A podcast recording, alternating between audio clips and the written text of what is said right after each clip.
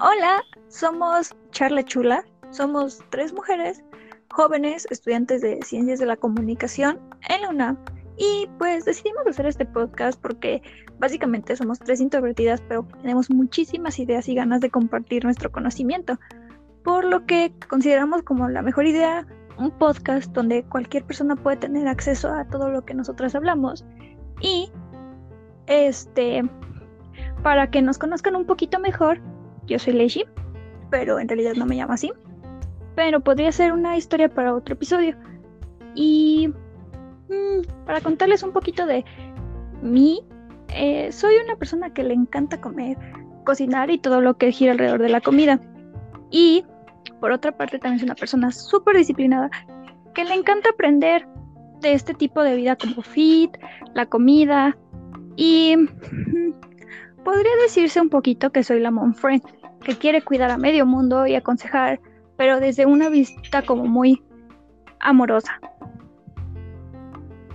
Hola, yo soy Verónica, soy una mujer muy distraída, eh, literalmente vivo un poco en la luna, pero también soy fan de vivir la vida en plena tranquilidad y sin ninguna preocupación.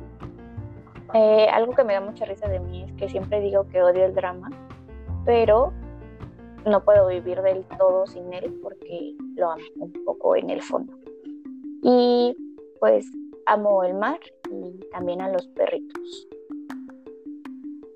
Eh, hola, yo soy Alejandra, soy fan de los animales y en esta vida quiero hacer de todo un poquito. Eh, me gusta aprender de todo, en muchas ocasiones llego a empezar cosas y no las termino por lo mismo. Eh, también puedo llegar a ser la mamá regañona puedo ser bastante imponente, pero también soy bastante empática y sensible. Eh, Charla Chula surge como el resultado de un proceso de duelo que vivimos las tres en un momento sumamente difícil como es la cuarentena que estamos viviendo en este contexto de pandemia global, en la que el contacto como lo habíamos llegado a conocer cambió de forma radical y entonces nos dimos cuenta de una catarsis que pues precisamente nos dejó un aprendizaje tan grande después de sentir tanto dolor y precisamente queremos que Charla Chula se extienda, crezca y llegue a todos ustedes, que nuestro lugar seguro sea el lugar seguro de ustedes que deseen unirse a esta pequeña y bonita familia que estamos empezando a crear, que es Charla Chula y pues que vendría siendo parte de un pequeño proyecto llamado Chilito Limón. Eh, bueno, ahora estamos a poco de terminar la carrera o esa es nuestra idea. Y queremos compartir lo que sabemos de una forma interesante y desde una perspectiva real, con cosas que a todas nos han pasado y pues enriquecernos con lo que ustedes puedan aportar. Eh, para nosotras sería muy padre que pudiéramos comunicarnos y pues tenemos planeadas grandes cosas para este proyecto y pues, este es solo el Sí, eh, ahorita es nuestro programa piloto, entonces obviamente ahorita vamos a tocar como uno de los pocos temas o temáticas que queremos implementar, pero claro, obviamente van a quedar incompletas algunas cosas, por lo que les recomendamos que nos sigan escuchando si quieren enterarse de más de lo que vamos a estar diciendo por aquí. Ahorita es como una breve introducción de quiénes somos y qué les queremos compartir. Una probadita. Exacto. Y pues, siguiendo con esto, somos personas, como ya les hemos dicho, que somos nuestro lugar seguro y a la vez hemos estado aprendiendo muchísimas cosas a lo largo de la carrera. Por ejemplo, a mí una vez una profesora me dijo que quienes estudian comunicación son las personas que tienen la peor comunicación, que realmente lo estudiamos como para intentar entender o saber expresar todo lo que tenemos en nuestra mente y a veces funciona y a veces nos damos cuenta de que pues no aprendimos nada. Pero en nuestro caso, lo hemos hablado y la comunicación ha sido como un proceso súper lindo para nosotras, para darnos cuenta de qué es lo que de verdad dicen las palabras. Y yo considero que al menos la carrera sí me ayudó bastante a entender mínimo lo que dice la gente y expresar un poco de todo el mar de ideas que tengo en mi cabeza. Hay unas materias como semiótica o análisis del discurso, donde te das cuenta verdaderamente del poder que tiene la comunicación y entonces te hace cuestionarte bastantes cosas. en todas esas materias llegamos a ver muchos autores de los cuales no vamos a hablar ahorita porque pues esto no es una cátedra, una clase de la facultad, pero que podríamos llegar a tomar y algunos conceptos más adelante, eh, no como tal como una clase, pues precisamente este no es el objetivo del podcast, sino pues platicarles aquí de una forma más divertida. Eh, es una probadita de lo que hemos visto en clase, en análisis del discurso existe un método en donde contabilizas las palabras. Digamos, decimos mil palabras por un día, pero hay unas que se repiten especialmente y no es coincidencia que en nuestra mente se repitan esas palabras. Por ejemplo, o formas en las que las personas hablan. Por ejemplo, si alguien te habla con mucho diminutivo, obviamente eso tiene un significado y en análisis del discurso aprendemos qué significado tiene que te hable con diminutivo o que se repitan ciertas palabras como cuando tu pareja te dice bebé, ahí hay muchas implicaciones. No es lo mismo que tu ah, pareja te diga bebé a que te diga amor. o que te diga güey. Amigos, yo tuve un exnovio. Ahí sí, ya vamos a empezar, ¿no? A quemarnos. Pues sí. Pero para que, para que entiendan esto, yo tuve un exnovio eh, que siempre me aventaba unos chorotes con el fin de manipularme. Y pues aquí estaba tu estúpida. Eh, terminan, y yo terminaba pidiéndole perdón por algo que él había hecho. Y ya al principio, pues sí, le pedía perdón ciegamente, enamorada, pero después, ya que estaba agarrando experiencia y empecé a entender las cosas de mi carrera, me aventaba un análisis del discurso cañón, súper multimodal, porque empecé a ver cuáles las palabras que más repetía, el significado, los tonos y caras que, que hacía cuando me las decía, les digo, todo un discurso multimodal. Y gracias a esto y a otras varias cosas tóxicas, pude dejarlo y huir. Y pues por eso les decimos que buscamos eh, esclarecer por medio de teóricos y datos, eh, pero trasplantados a, a, un lugar más, más cotidiano para que nuestras anécdotas y las de otras escuchas puedan eh, analizarse desde un lugar más consciente y para que pues, no crean que es choro. Sí, por ejemplo, tenemos una profesora que es una genio, que fue la que nos empezó a meter más esto de traspasar los, este, los conocimientos, que nos decía, pues es que obviamente no es lo mismo que tu pareja te diga te amo a te quiero, y que ahí tiene que ver la retórica, y que tu peor es nada, también cómo le llamas a esa persona, a tu ser especial, tiene mucho significado todo este uso de la retórica. Sí, o sea, las personas pueden creer que, ay, perdón, pueden creer que una palabra no tiene peso, pero realmente todo, todo, todo lo que decimos comunica, todo tiene peso, todo tiene una intención, nuestros movimientos, nuestros gestos, los tonos, las palabras, todo, todo, todo, todo. Y por esta parte también queríamos decirles que queremos abordar el análisis de, del lifestyle, que es algo que vemos mucho en los medios, en todos los medios, tanto en redes sociales, eh, en lo que leemos, en lo que escuchamos, en todo. Y pues ver qué palabras están utilizando, las caras que hacen, eh, cómo lo están diciendo, para realmente entender eh, el trasfondo de todo esto. Por ejemplo, las estadísticas de cuántas personas de color hay en alguna revista o qué tanto puede ser sexualizado algo tan simple como el ejercicio.